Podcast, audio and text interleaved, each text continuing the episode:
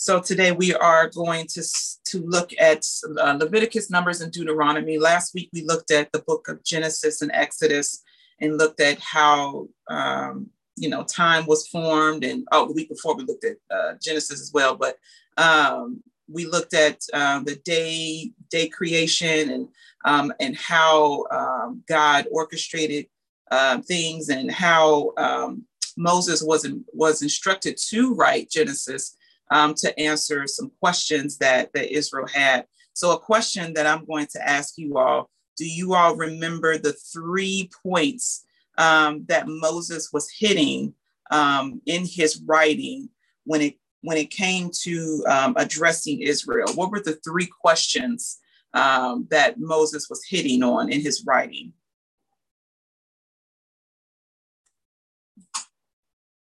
Was it creation? Was it creation? Uh-uh, uh-uh. No, this this uh this answer is um during um Israel's murmuring complaining. Okay, uh, got you.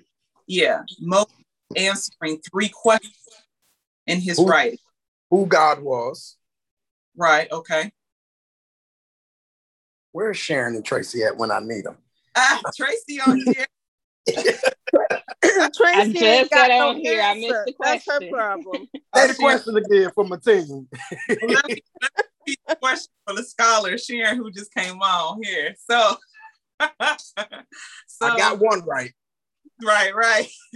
so um, in Israel's murmuring and complaining, uh, Moses was instruct, you know, began to write Genesis and Exodus and all that stuff, and he was writing uh, stories to to, to Israel to help them understand uh, where they were? What were the three questions that Israel, I mean, that Moses was hitting on when he was writing? Number one, who God was. Yeah, you already said that. Right, right. Come on, scholar Sharon. I did my part. I'm just saying, y'all got to do y'all part now. Listen, I'm checking my notes. Is it also um who are his chosen people?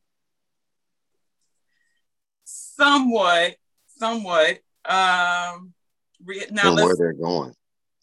Okay, it, ha- it has to do with what they're go- where they're going. So why why are why you bring us here, Moses? That is that is another question. Yep. And there's one more.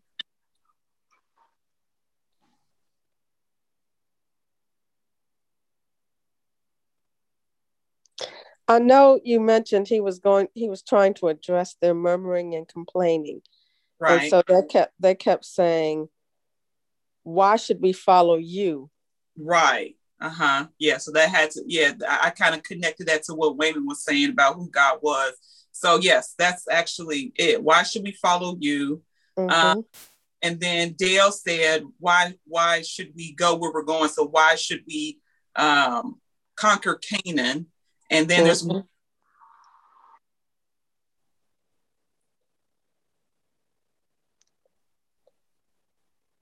I guess not- where where are we going? No, Why can't we go back to Egypt? Why? yes, that's it. There we go. There we go. Why can't we go? Come on, scholar. hey, I'll wake up eventually. Yes, those were the three questions that Moses is hitting in his writing. Uh, why should we follow you, Moses? And in, in that, he tells that's why he gives his biography in the book of Exodus.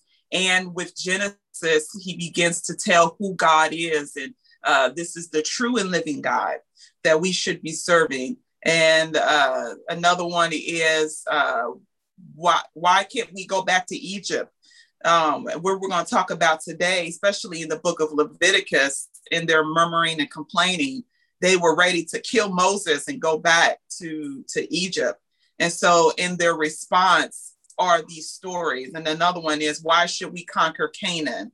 And so we see um, within the Pentateuch on the um, why um, the promised land, and he begins to speak about Abraham and how he um, how God promised Abraham that his people will conquer this land and things of that sort. So these are the three questions when we're looking at the Pentateuch, we need to really keep in mind on the per one of one of the purposes of why why Abraham, not why, not Abraham, why Moses was writing the Pentateuch. Okay. So good. I know that was a tough one. good morning. I hope y'all awake now. hope you all are awake now. So um we still waiting on Elder Tracy to wake up. We still waiting. She getting there though. She asked. I'm getting there. doing? All y'all sound like morning. Good morning. it's time to wake up. Okay, so let's go ahead and hop. Um, if there aren't any other questions or or comments, we'll go ahead and hop into into Leviticus here. Okay. Uh, yeah, I think I can put it on the big screen.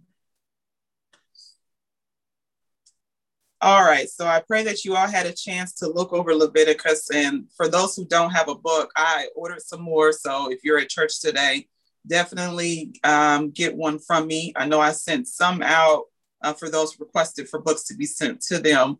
Um, I sent some out. So, um, but if you're coming to church today, definitely get at me um, with uh, getting a book. Okay, because I have uh, I got probably about four or five books um, left. Okay, so with the book of Leviticus here. So let's let's hop into the Leviticus. Um, in in our book, um, if you have the book, if you have it with you, you should. You're in class. You should have the book book with you. But on on page, let me see here.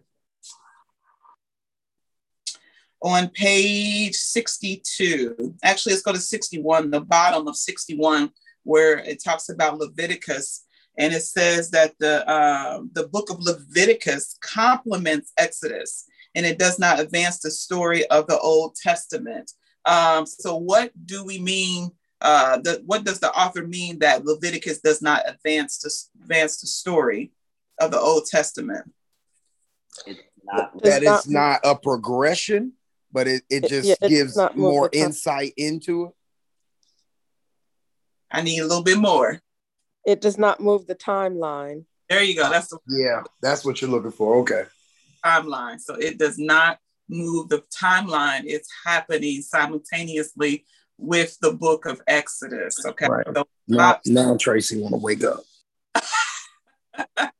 now, how, um, um, when you when you finish Exodus 21 to 24, then it hops to Leviticus. So in Exodus 21 and 24, he's giving the law but in, in the book of Leviticus, he's kind of explaining the law, giving you instructions on, on the law. And then it hops back into Exodus and then it hops, you know, it, it, it hops back and forth. And so um, the author is saying that Ex- Leviticus complements Exodus and it does not advance to the story of the Old Testament, although there's a brief historical portion in it, chapters 8 through 10. And when you look at chapters um, 8 through 10, that's talking about um, the uh, the priesthood and their ordin the ordination of the priesthood. So it's giving you a story on what happened during during that time. We're going to talk about that. So along with Exodus, Leviticus records the law code of Israel, which Moses received from the Lord at Mount Sinai. While he was inside the newly completed tabernacle, Moses received details of the law of Leviticus that relates to the sacrifices, the priesthood, the feast days, and other matters. So Leviticus teach that the way to God is through sacrifice and that one must be holy to walk with God. So the book of Leviticus have a special revel, uh, relevance to the priests, giving them a manual by which to guide Israel. So this is basically what Leviticus is about. It's given it's given um, them instructions when it comes to the priesthood, when it comes to the tabernacle, when it comes to feast days and things of that sort. So it's teaching them how to uh, approach God and then how to live among um, live amongst uh, live amongst God. And so let's look at the purpose and and let's see here. I, I read that one. The purpose of Leviticus is twofold. I think that's in the next paragraph under the purpose of Leviticus. Um, the purpose of Leviticus twofold to teach the nation of Israel the way to God and to teach them how to walk with God. So there's there's a way that you that you must conduct yourself in order to get to God. There's some things you must do in order to get to get with God. And then there's some more things that you must do in order to walk with Him. And so um, the book of Leviticus gives us the, the instructions for Israel and what they had to do in order to stay uh, with God, in order to go into His presence, in order to live daily with Him, because He's a holy God.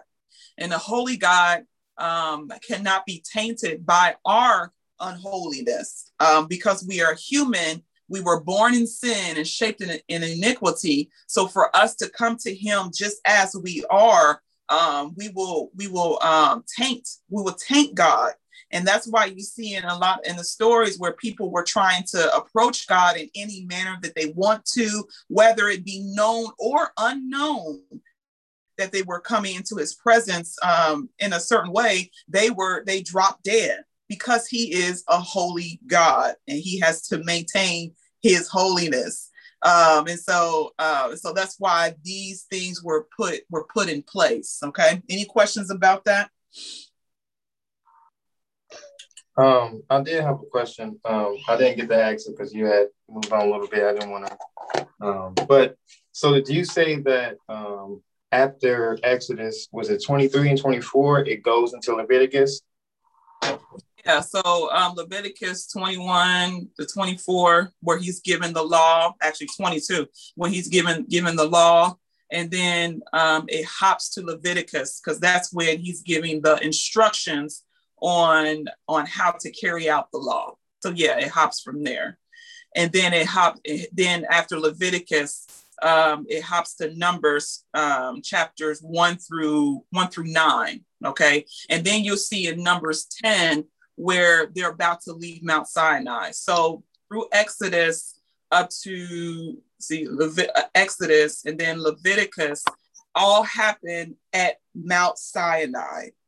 And then from Numbers 10, that's when you see they're about to leave Mount Sinai.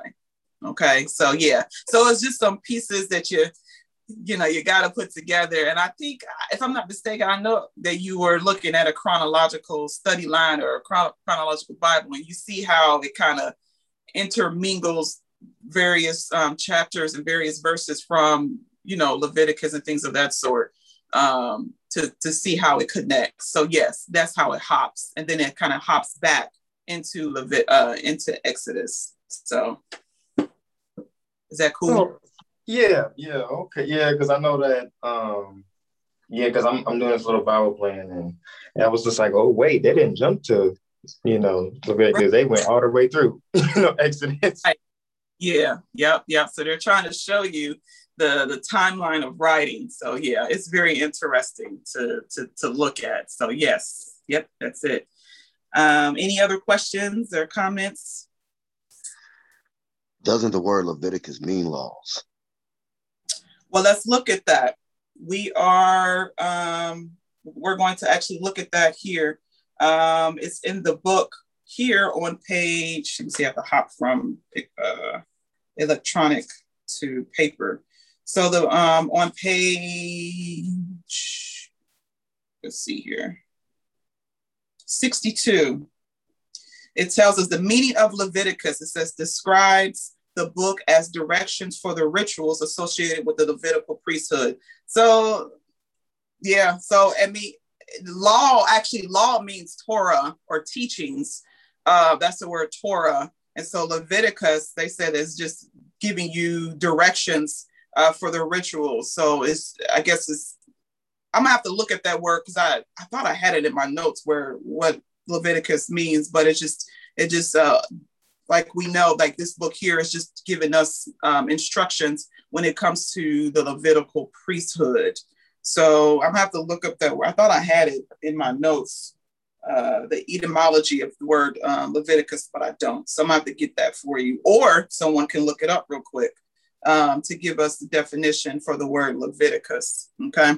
Um, but yeah, that's um, yeah. I think I'm gonna give you are you are you gonna be at church now? So I think I still owe you a book. Um, I will not today. I apologize. Okay, can I give it to your mom? Yes, no. Okay, all right, I'll give it to your yes, mom. No. Um, yeah, I give you I give it to her today. So um, so yeah. Uh, I, I have another good question for you. Sure. Moses and I believe Jacob, were those the only two people that came that close to seeing the glory of God? Moses saw the glory of God. Did Jacob? I don't think Jacob saw the glory. God. Well, he, well, he, um, well, in the sense that he fought with the angel. Oh, you talking about? And, okay, I'm thinking Joshua for some reason. Joshua. Okay, Jacob. Yeah, yeah, and A- Abraham. Uh, he seen his backside at a distance, and that almost killed him. Was there yeah. anybody else that the Bible recognizes that anybody was that close to even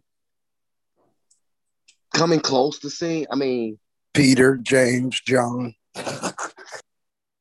you know what? I guess I mean when you look at G, you talking about Jesus. yeah, Peter, James, John, right? Right. That's the the the the the earthly See, form of God. Yeah. Uh, true, uh, but, but I believe with, with that though, he had to somehow dull it down so that we could everybody could see him because if he was to show us his fullness we right. would just boom die so. He had yeah. to dull it down too and i was just wondering is was there anybody else that in in that realm you know what i'm saying that, that was even that close like look i seen god and, and just about died so well, I think the first the first people actually saw him, right? He hadn't he wasn't separate from humans you talking about like Adam and Eve and right, yes. All of them. He will be considered perfect before the yeah. fall. And so God was able to mingle, you know, with them because right. they they were holy, they were perfect. Um, mm-hmm. yes, they they were able to see God, and what we will we will finally when we will study the different manifestations of God and how He showed Himself, and so uh, we see Him walking in the cool of the day in the garden and then we see him um, he comes a fire you know fire uh, was it uh, cloud by day fire by night. And then he comes in in, in a light. And, and it was so many different manifestations of god because if like like you said dale if we really see the fullness of god our humanness can't take it. But there will be a day um, in heaven um, when we put on our um, immortal bodies that we're able to handle the fullness of god we'll be able to see god of who he is, the fullness of who he is. But because we are in a human state, we are in a sinful state, we can't handle it. Yeah, we will, we will, we will die. so that's why he always gives glimpses and that he, like you said, kind of water, waters himself down um, in order for us to handle his presence. And now we have his presence inside of us. So that is another manifestation of his presence, the Holy Spirit being inside of us. So, Camille. Um, excuse me, um, Lindsay here. Um, what about Enoch? Enoch. Enoch was considered righteous and upright in God's eyes, and who, who walked with God, and then walked, walked with him, walked right. away with him. right. And God so, took him up. That is another manifestation for for uh for a human to receive God or whatnot. It wasn't God's fullness that Enoch was walking with. It was a certain manifestation that that God that Enoch was walking with. So yeah. Yeah. But doesn't the scripture say that there is no one, no human form at all that has not, not no one has seen God fully in his right, full yeah. Manifestation? No, no, not in the fullness. Yeah, not in his fullness. Yeah. Moses right. was the closest, right? And yeah. he said that was even at a distance. I'm I'm thinking, well, well, I'm seeing it is Moses is at one side of the football field, and God was like three football fields away, and all he seen was right. just, just, the turn of his back. That's right. all he's seen was his backside. That was it. And even yes. that, he was still like, "Woo, almost died." yeah. Yeah. Yes. Yep. Good. Good question. Yep. Mm-hmm. That was excellent. Yep, thank you for that one. Okay, good. So let's um actually that was that was a real that was a really question. So let's go let's go ahead and hop back into here on I think it was on page 62 that we were looking at the purpose. Uh, and it says that um let's see here the book was given to direct israel to live as a holy nation fellowship with the holy god. It was part of the law the code of the law um, the total well-being for the nation. For believers today the book gives insight into approaching god in worship and the need for holy and need for holy living. And so in the book of Leviticus, it gives us the outline specifically for Israel and how they had to approach God. Of course, today we have other guidelines in which we have to follow in order to, to approach God, in order to live with God. Um, we have uh, other, other guidelines. And so to say that you're following the law, you're trying to observe the law would be ludicrous because when you really get into the, the deepness of the law, it's it's it's crazy. We don't see people giving sacrifices and giving blood sacrifices today. So to say that you're following the law, there's there's no way. So um so yeah, let's um look at um the oops, look at the outline, the basic outline on page 62. Um, the author of this book here, he divides Leviticus into two parts. He got the way to God is through sacrifices. Um, and then Israel walked with God in fellowship. And so from chapters one through 10, it talks about the offerings and regulations and the consecration and the duties of the priests. So it gives them instructions on that. And so you have to remember that this is the first time that first Moses is hearing this, and this is the first time that the priesthood is hearing this. And so they're trying to learn these things. These are things that Moses is practicing with them every day. They're doing this stuff every day and they're practicing this um, every day. And when it comes to part two, uh, walking with God, um, it talks about the daily lives of God's people. And um, when it comes to the daily lives of God's people, there, if you had any type of blemish, any type of imperfection, um, on your body, there were certain sacrifices and certain rituals and offerings that you must do in order to approach uh, this holy God. You couldn't could just come to Him anyway. Even the things that we deem to be to be natural to us, um, certain bodily discharges, certain the way that we look, your eyes, and maybe one eye is stronger than another. You may think like this is natural, like this is this is part of our bodies. To God, that is sin. Okay, so we are in our sinful this we are in our sinful state. It is unholy to God because He's a perfect God, and so because of um, our sinfulness and and our imperfections and things of that sort, God made provisions um, for the people so they can so they can approach this holy God. And so you get that in chapters 11 through 22 talks about anything you you can probably think of um, and some things you may think that's even crazy that you have to consider in order to approach this holy God. If you had sex and um, there's certain things that you must do before you can get back into the presence of God. If you had a baby, there's certain things you have to do. Some of them have to sit sit out of the camp because of the shedding of the blood for them. And so it's just it's a lot once you once you get into uh, the nitty gritty of the law. And this is the part that we don't really hear in church about the nitty gritty of the law. But when you begin to study the law, um, there are connections when it comes to the church, but we have to transfer them correctly. So we see God's progressive revelation in the law. Uh, you may say, "Well, what in the world?" But once once we do a study on Leviticus, um, we'll be able to see the connection and how all this stuff even uh, is beneficial to us to know. Okay, so don't don't just uh, throw Leviticus off to the side. It's actually a, a, a good book to to read and to understand what they had to do in order to get in the presence of God. And so now today, uh, we don't have to give um, lambs and bulls and things of that sort because the blood was already shed. So that completed the, the blood offering or the blood sacrifice. Um, and so we have the presence of God within us.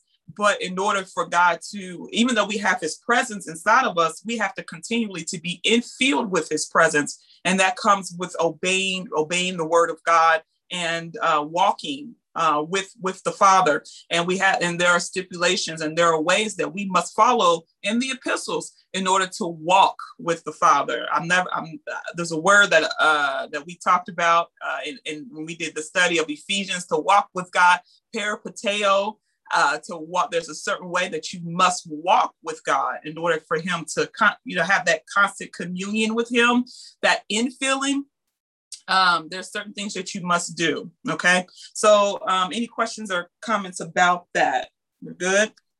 Um, I did have one question.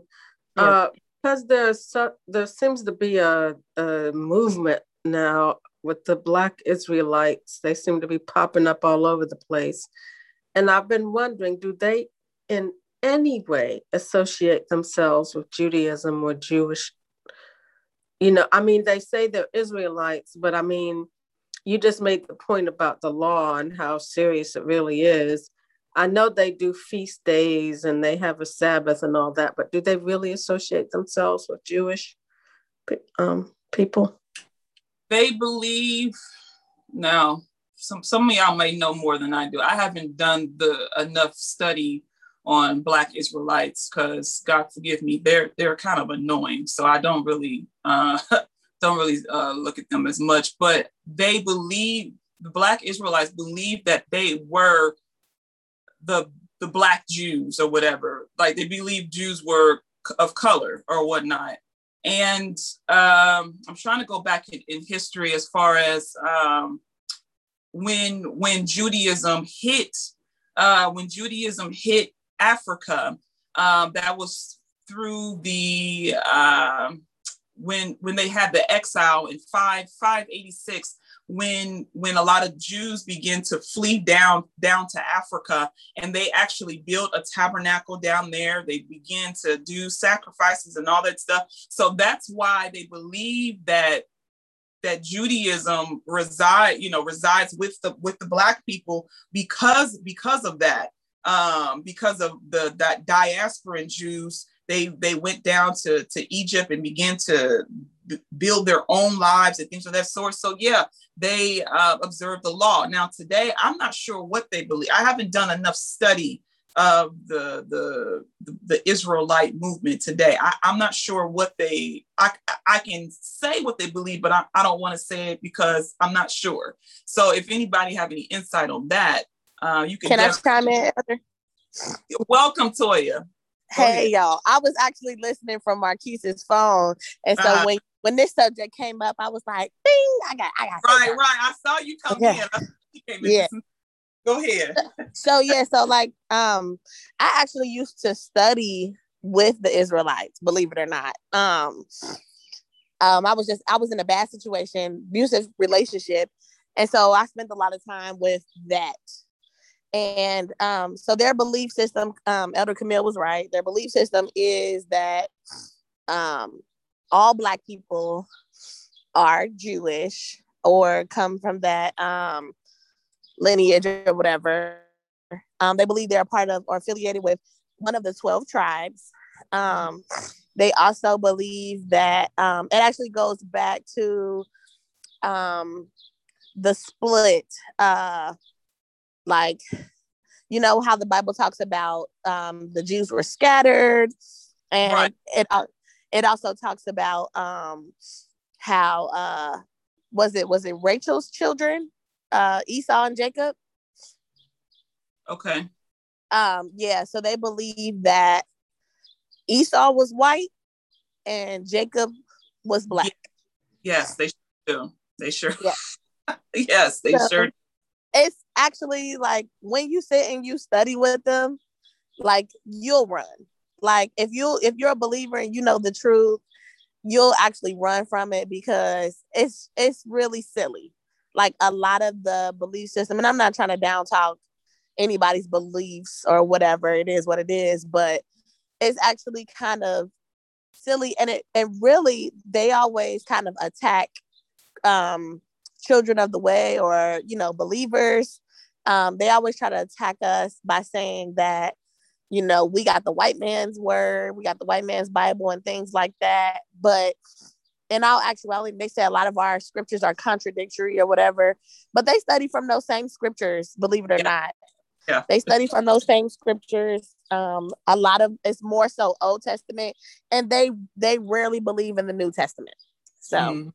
they just yeah. don't believe they they believe Jesus was a prophet. Yeah, that's it. He was a good yeah. man, prophet, but that that's that was it. Yeah, so that's my two cents.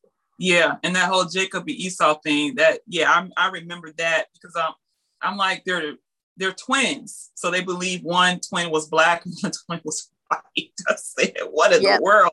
Yeah, yeah, yeah. So, I'm like how, but they believe that it was a curse that got um yeah made happen. So yep, yep, yep. So Tracy, I hope that answered your question. it, it does. I think it also relates to what you said a few minutes ago that you don't really know if people are doing blood sacrifices or anything like that. So it might be that nobody's really following the law these days, even mm-hmm. if they say they are. Right. Yeah. Even the Jews are not fully following the law because they don't have a, a temple.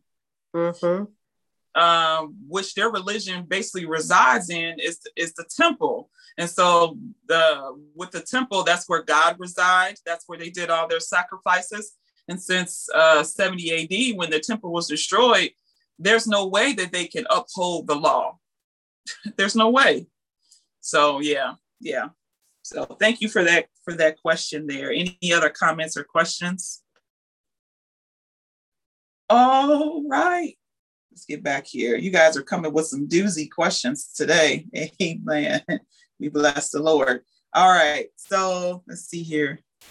So I wanted to show to show you all um, what the camp looks like. So anytime they travel, they will set up camp, and this is what their camp will look like. So as you see, God was right in the midst of the people. God always had a desire to be in the midst of his people, just like we talked about with Adam and Eve and how he was right there in the midst of the garden. And here uh, with with his people, he was right in the midst of them. And you see the tribes, uh, they circled around God. And in order to come into the the gates, or in order to come into the tabernacle, there were certain things that you had to do. And as you see, the priesthood, Moses, Aaron, and the priests, they were right by the temple right by the tabernacle because there was some things that they had to do um, in order, you know, the upkeep of the kingdom, to scrape the ashes, to clean clean up the sacrifices and and handle the sacrifices. So there were thousands, thousands of priests that handled these um, daily duties. They had to drain the blood and get down in there and drain, you know, get down there and clean the blood and all this stuff. Uh, yeah, so everybody trying to be a, a priest, everybody everybody today trying to uh, be a, a, leader or a priest there are a lot of there's a lot of work that we have to do we translate this to today's church there's a lot of work that we have to do as as leaders um, today so now um, there isn't a particular group that is the priesthood. We all are priests. We are a priest. And so there is some work that we must do. Um, and and uh, and many of us are you know we claim that we're not called and we're not ministers but no we're all called and we're all ministers. And there are some things that we must uphold. There are some some things that we must do in order to stay in the presence of god. So um so yeah. And so i just wanted to give you all kind of a picture of what what it looks like. And then they will stay in one area and they will pack things up and keep it moving. Okay so the tabernacle was a was a, a portable a portable church or a portable i want to say church a portable uh, tabernacle a portable temple. Um, and they they went on. This is how they traveled. Okay any questions about that? All right let's uh, keep it moving here Let's look at the summary of Leviticus. I think I, I kind of talked about talked about that. Um, let me see here, make sure I didn't miss any points of Leviticus. Um,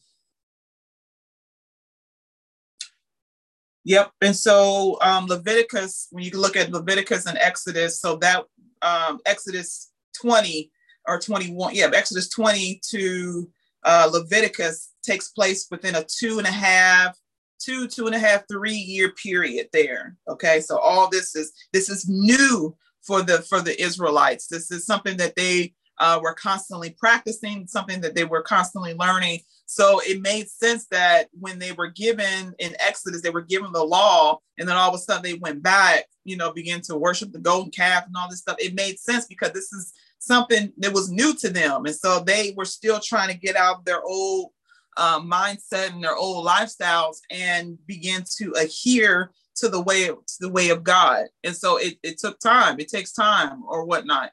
So so yeah. Any questions or comments about that before I hop into numbers? We're good. All right, let's go into numbers. Um, so the book of Numbers um, in your book on page, I think it's like 64, maybe. Let's see here. Nope. Let's go to 68. It's on page 68, talks about the authorship and date of, of Moses. As Moses wrote uh, the book of Numbers as an eyewitness to the events recorded in it. Numbers conclude with Israel uh, ready to enter and conquer Canaan. Since the conquest began just after Moses' death in 1405, a date about 1406 is given. So this book was written, the book of Numbers was written about 1405 and 1406, but it's recording the time uh, about 1444 1443 them about to leave about to leave mount mount sinai okay and so what i said in numbers 10 when you look at numbers 10 you see them packing up ready to ready to leave um, ready to leave Mount Sinai because I think it starts out like in the second year of the second month um, they're about to you know about to travel. So that kind of gives us a hint on what what year we're looking at. So it's about 1443 or so okay? Um, let's look at the purpose. Let's see. Numbers was written to record israel history from mount sinai to their arrival in moab on the east side of the Jordan River. Um, let's hop into the book real quick here under the purpose. Go to the second sentence. It says, Numbers continues the account of God's faithfulness in the making of Abraham a great nation. The land of Canaan will be like Israel's in spite of his record of unbelief and faithfulness uh, on Israel part. Okay, so the book of Numbers covers about 38 years, 40 years of, of their travels in, in the wilderness. Um, and it says, however, very little information is actually recorded for most of that time. More, most of the 40 years were spent aimlessly wandering. Uh, okay, yeah, that's under on page 69 under years covered. Okay. Um, let's see here where do I want to go? And so, uh, yeah, I talked about how they were arranged um, in, in tribes, um, and the tabernacle was right in the center of their camp. Um, let me see here. I think that's on page. No. Okay, so with the with the book of Numbers, um, this is a, a common book that a lot of us we we heard the stories though that are in the book, but we don't really read the book of Numbers. We think it's um, a book of census, and it is in the beginning. It gives you the numbers of of how how many are in each camp who are who are willing to go to war. Um, so those who were considered um, those who were 20 years old and older um, who are able to fight in the military, those are the ones that they counted. And so they, as you see in the beginning of Numbers, they give you a count of each each um, tribe to see who were available to go to war if they had to go to war. And so, um, so in that, uh, you see the, the common stories that we know about. We know about um, Miriam and um, her brother when they were coming against Moses, and Miriam was struck with with leprosy. Uh, we know the story of them, of their mum- murmurings and, and, groanings. And uh, there was another familiar story that I, I should have wrote all the familiar stories down, but there was a story that, um, let me see here. Uh, oh, we know the, uh, maybe we probably know about the prophet Balaam, uh, some stories with the, pro- with the prophet Balaam, but there are a lot of popular stories that are in the book of Numbers um, that we should really keep in mind. Um, let's look at the basic outline of on page on page 69 of uh, the book of Numbers. And so you got the journey from Sinai to Kadesh Barnea. So when you look at um, Israel journey, they started from Egypt, from Egypt to Mount Sinai, and now we got them moving from Mount Sinai to Kadesh Barnea, and then from Kadesh Barnea to Moab. Okay, so part of the trans uh, part of the Transjordan River, and so um, we see their preparation, their journey to Kadesh Barnea. The second part talks about their time in the wilderness, the time of transition. Um, you will see this is when they did a lot of murmuring, complaining, and we see how God um, kept saying, I, I did this for you all. I made sure you all were good. When they were complaining about just eating um, manna, God provided quail and they were still unsatisfied. And there's a there's a verse in, Numbers says that as they were as they were eating the quail and the meat was still in their teeth, God told them that you will never go to the promised land. And he's telling he's telling the first generation this uh, when they were murmuring, complaining, and wanted all this stuff and ready to kill Moses and go back to Egypt, God told them, "You will not reach the promised land." Uh, so that that's what causes their their wandering in the wilderness. They wandered so long so that the first generation will die off, and the only people that made it over to the the promised land from the first generation was uh, Joshua and Caleb and so and so because of their their murmurings and because of their threats and things of that sort caused them not to enter into the promised land okay? And so there were other stories in the book of numbers that really showed their their disobedience how god would give them something and then they'll see something better and they they want it. Uh, i know it was a few tribes like with gad and um, reuben they wanted some land over yonder that God didn't even give them. And they asked Moses, and God was angry. And so they was just so ungrateful. There were a bunch of ungrateful people. And uh, it really, uh, for lack of better term, to give uh, to anthropomorph uh, give God a, a, human nature, it really got on God's nerves. It really frustrated God uh, to to deal with a bunch of ungrateful people and he called them brood you know brood vipers and just evil people um, because of there was just so unsatisfied. And so um, part of the, the wandering in in the wilderness was to kill off that first generation. And so moses is telling this story to the second generation um, basically their children the children of the first generation showing telling them about their disobedience to god okay um, any qu- comments or questions about that?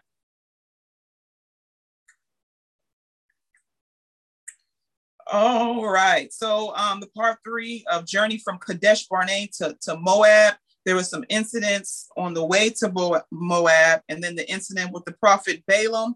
Um, and you see actually throughout the throughout the Bible, you see um, a lot of people mention the prophet Balaam, um, especially um, was it Peter? Peter mentions the prophet Balaam in his writing as well.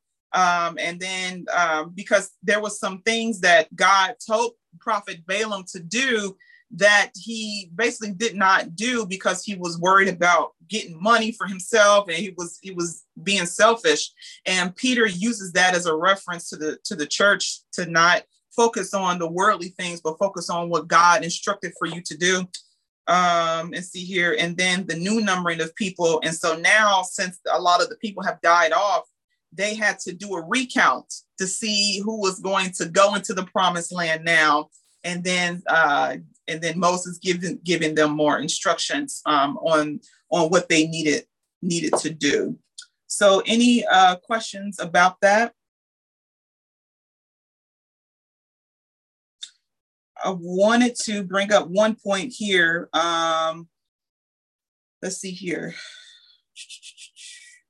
Under it's in the summary part that I thought it was. I thought it was a really good, really good part under the summary. Let's see here. Oh yeah, the first the first paragraph here says after spending a year at Mount Sinai, the nation of Israel was ready to conquer Canaan. Since Israel was going to have a going to uh, was going to have to fight against the nation nations in Canaan, it was necessary to discover how many Israelites were able to go to war. Um, I talked about that, but the last sentence in that paragraph it says all the tribes except Levi were counted. the Levites, the Levites were not numbered because they they were not to go to war. So there was a particular tribe um, amongst the 12 that uh, were not uh, supposed to go to war and that they handled the duties of the tabernacle. So it said the tribe of the Le- of Levi was selected by God to be those special people to care for the tabernacle and to assist in the worship of the Lord. And at the time of the 10th plague of, on Egypt, when God preserved the firstborn of Israel, the Lord declared that the firstborn belonged to them. Now the Levites were belong uh, were to belong to God in a special way. All the firstborn had to be redeemed with a special price paid to the priests and to the Levites. And so here we see that the Levites were God's special people amongst special people. the Israelites were special people, but now he has a particular group that handles the duties of the temple, and they were considered the special group. Uh, going on my wild tangent, we see that today a lot of people claim themselves to be Levites we see people talking about they're part of the Levitical priesthood, and and and there's a lot of singers, a lot of musicians who call themselves Levites and all that stuff. But that's that's that's non that's non biblical and it's uh, nonsensical. Um, we, it's the first uh, the first uh, qualification to be a Levite is that you must be a Jew. So if you're not a Jew, then you can't claim to be a Levite, no matter how talented you are uh, in in in music or how good you can sing, you are not a Levite. And so it's crazy. I don't know about you all, but I see that a lot, especially on Facebook. People put it as their uh as their status. People put it in their profile that they are a Levite and things of that sort, but you cannot. It was a particular uh group of people from God, and it was a temporal thing. It was not to be a permanent thing because now we see uh, when we're looking um in the in the in Leviticus and Numbers that God created created this religion or created this yeah I guess created this religion Judaism and Judaism was a temporal thing. It was nothing permanent uh, that will be carried out. And you guys remember the chart that I gave you all when it comes to covenants? And we see that when it comes to the Mosaic covenant it's not connected to the Abrahamic covenant and that it ends with Jesus Christ and that it is a temporal, it is a temporal covenant. And so I always have people ask me about uh, feast days and should we celebrate feast days and things of that sort. Um, and the answer is the Bible does not command the church to celebrate feast days. Um, it's good to learn about them. I even teach on feast days. I have a church that brings me in every year. For the last four or five years, they bring me in to teach about the feast days. But what I do is I do not tell them that they must celebrate the feast days. I tell how God's progressive revelation, how he gave it to Israel and how Jesus fulfilled it, and that some some feast days are going to be filled in the end times. And so I don't tell them that they should celebrate it because the scripture doesn't give us authority to celebrate it as a church. But it's good to understand God's progressiveness and to understand that the law is temporal, the feast days are temporal. And so don't let nobody down you. Don't let nobody, you know, uh, make you feel bad because you don't celebrate the feast days. And Colossians it even says that, said, don't, don't let nobody come to you talking about the new moons and festivals and things of that sort, for they were a shadow those things were a shadow and the substance is, is already on the scene okay? And so i just wanted to really plug that in because um, i know we're dealing with feast days and things of that sort. Um, i do go to them. I like to go to them just to see how they do things. And i sometimes i study Messi- with the messianic jews to understand their perspective and the Orthodox Jews uh, to understand their perspective of the law. But do I celebrate that? No, I don't.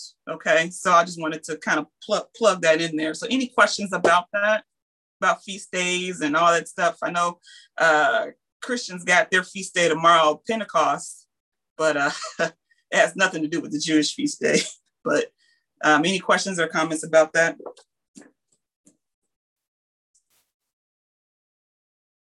All right, good. Just wanted to make sure uh, that we did not. Uh, see here. I think I, I talked about the years covered by Moses, the background points. Let me see here.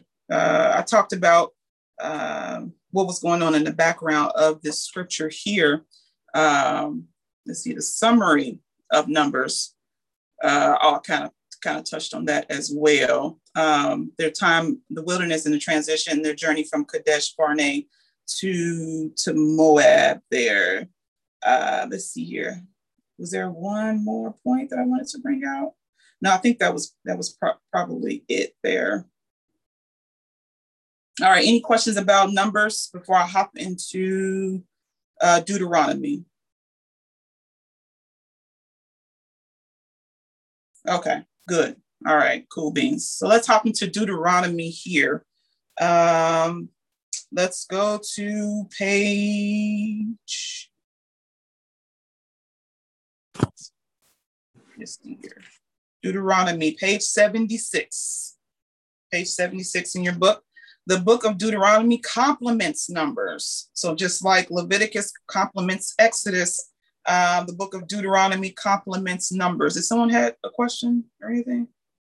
We're good? Okay. Right. Yeah? No? I hear somebody, so I wanted to make sure. Okay. Hey, Elder. Okay. Yeah. Hey, Elder. Okay, can you hear me?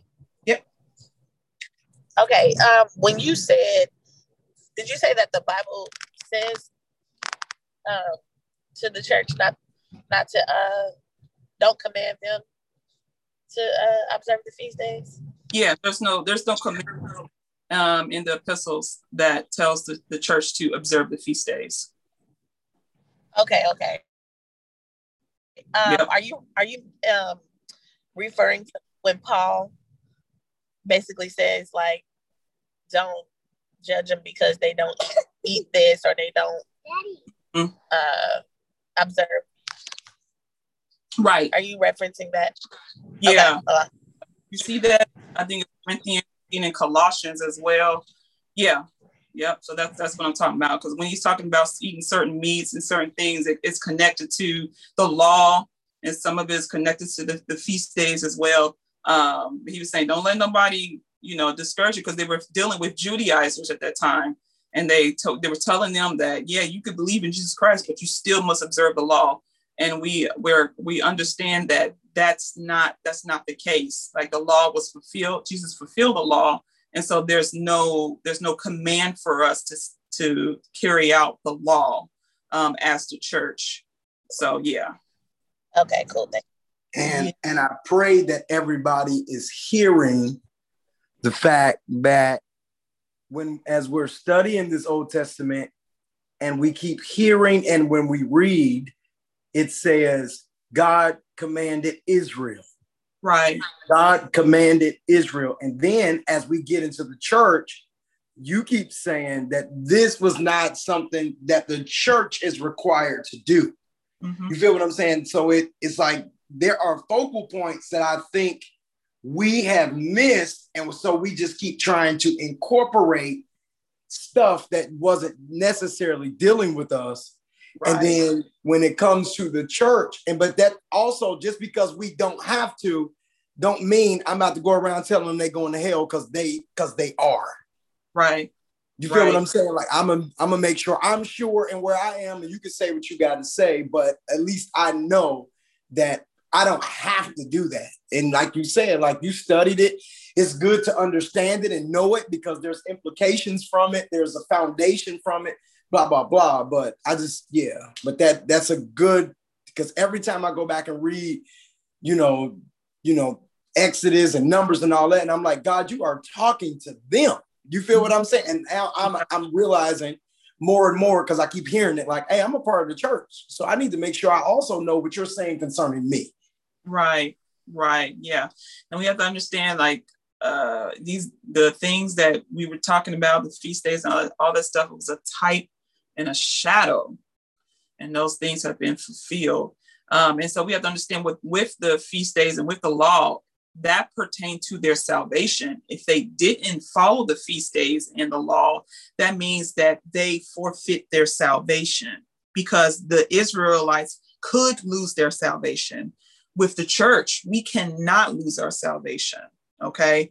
Uh, our salvation was sealed before the foundations of the world. Okay. Whom, whom he justified, he will glorify. No one can snatch us away from the hand of God. those justification scriptures that anything so so if we if we decide to observe the feast days or not it has nothing to do with our salvation okay i think that's key right there that israelites they had to do this to keep their salvation they had to follow the law be obedient to god to keep their salvation we we can fall all day long. But if we have been justified before the foundations of the world, there is nothing that we can do to lose our salvation.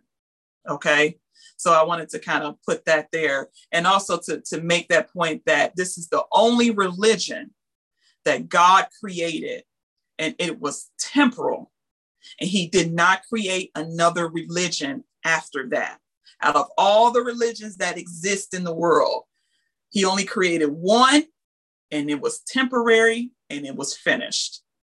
Okay. Even with Christianity, God did not create Christianity. You don't see it in scripture at all. Now, I know I'm about to open up a can with that, but you don't see God establishing Christianity at all. It was a man made religion.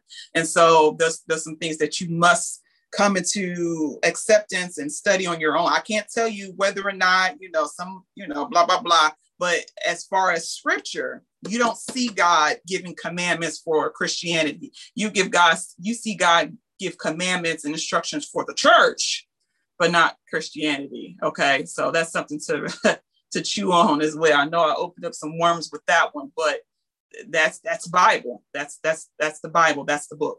Um, and so let's hop back into Deuteronomy.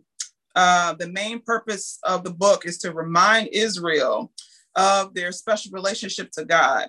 They were the covenant people and were to obey his laws. So, here with um, the book of Deuteronomy, Deuteronomy takes place within one day. This is all one day. Okay. So, um, even though Deuteronomy is long, it's over 30 some chapters, it takes place in one day. They believe that this is the last day that Moses was living. Um, and so he he he basically he he's giving sermon after sermon after sermon to the second generation. Um, here he had to give the law again to them, and he had to basically expound on the law. He had to give more to the law um, as God's revelation began to progress so, so Moses was give, giving um, Israel more details to the law. Okay. So when you look at the word Deuter- Deuteronomy on page 78, the word Deutero, Deuter means second and uh, means law. So it means a second giving of the law. So Moses had to teach the second generation the law again. And so the first uh, few chapters of of the book, I think chapters one to three, he's he's basically giving. Um, let me see here. Let me go to it here. Um, he's giving his review from how they traveled from Israel to Sinai and how how they got to to where they where they are. I mean, from so, sorry, he was talking about how he got from Sinai to to to Kadesh Barnea to Moab. He's telling them how they got there, and then he's um, expanding the law, giving some more details about the law Whereas in Exodus, he may say, God said to observe the Sabbath. Um, but now he's given about the Sabbath, he's giving more details to it on this is how you observe the Sabbath, because basically the interpretation was up for grabs and Israel was doing whatever they wanted to do. And so he had to give more details in that. Um, Moses reviews the covenant relationship with God. Um, this is some things that they had to do once they get into the land. Um, they're the you will see there there's a there's a part that we know we're blessed in the city we're blessed in the fields and all that stuff that was concerning israel when they got in, into the land um, and it was conditioned based on their obedience to god that they will uh, receive the blessings and if they did not if they did not obey god and then then there was some uh, curses because you'll see in one chapter it talks about the blessings, but if you don't, then is you're cursed in the city and cursed in the fields and things of that sort. And that was containing with Israel based upon, upon the fact that they were in the land and they were obedient to God. So we sing songs today and blessed in the city, blessed in the fields, and we think that's for us, but it's not because it's talking about um, the condition, whether or not they're obedient to God and whether or not they are in the land of Canaan. Okay, so it's it's strictly for Israel only. So we got a lot of bad theology in songs, and then um, and then we see um, uh, the final one, the final ministry of Moses. That talks, uh, he gives his last words, and then he goes up to the mountain and he dies up on the mountain. And so now the baton has been handed over to to Joshua, and they're ready to to go over into the land. Uh, so uh, right now they're in the on uh, like the west side of the land or whatnot. So Moses did make it, but as far as to go into Canaan, he did not. But um, part of where he was, the Transjordan, was a part of the promised land. Okay. Um, any questions? I had to really do that fast because we're running out of time. But any questions about Deuteronomy or comments?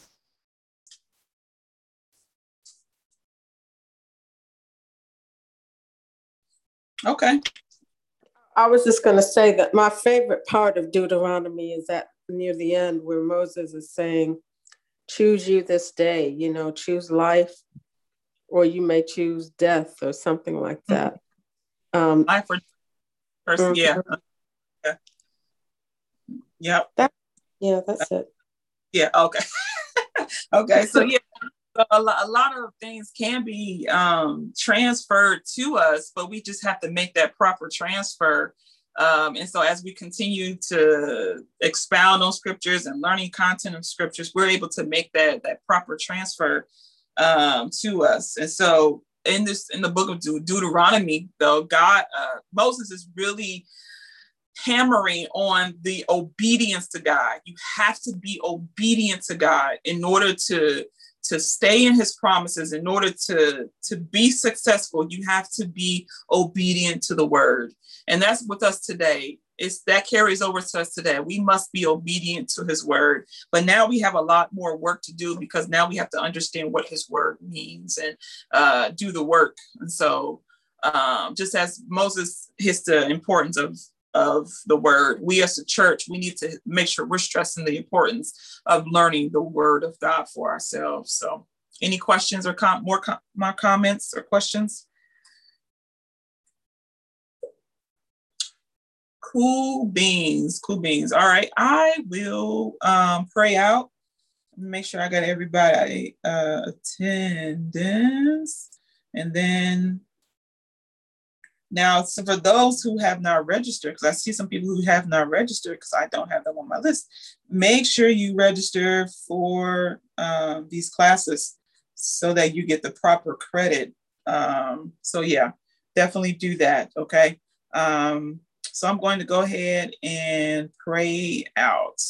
Um, thank you all for coming uh, today's class. And next week we're going to look at Joshua Judges and Ruth. So go ahead and get a jump on that. Don't just wait when my emails come out. Um, I'm gonna try to do my best to make sure to announce the next assignment. So go ahead and hop into Joshua, Judges, and Ruth. Okay. All right, let's pray. Father God, we thank you for this day. We thank you, oh God, that you have kept us and that you have allowed us to get to this point, Father. And um, we thank you, oh God, for just allowing us to, to know and to learn your word, Father for it is our strength, O God.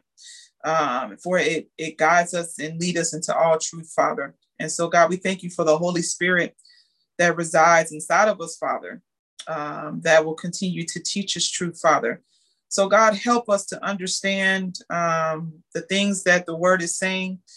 We thank you, God, that you uh, control the illumination, that when we're ready to understand and when we're ready to go into the next deeper level in you, Father, that you control that, Father, and that through our diligence and through our faith and through our um, studies, oh God, you'll be able to illuminate this word to us, Father. So, God, allow us not to be become weary in, in our well doing, Father. Um, allow us to be strengthened in this um, in this journey, God, of discipleship, of getting to know more about you and be able to walk with you, Father.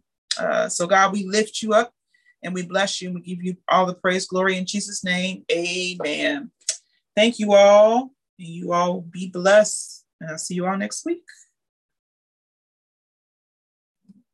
Thank you. Everybody have a wonderful week. Love you guys. you too. Have a great weekend and week. Amen.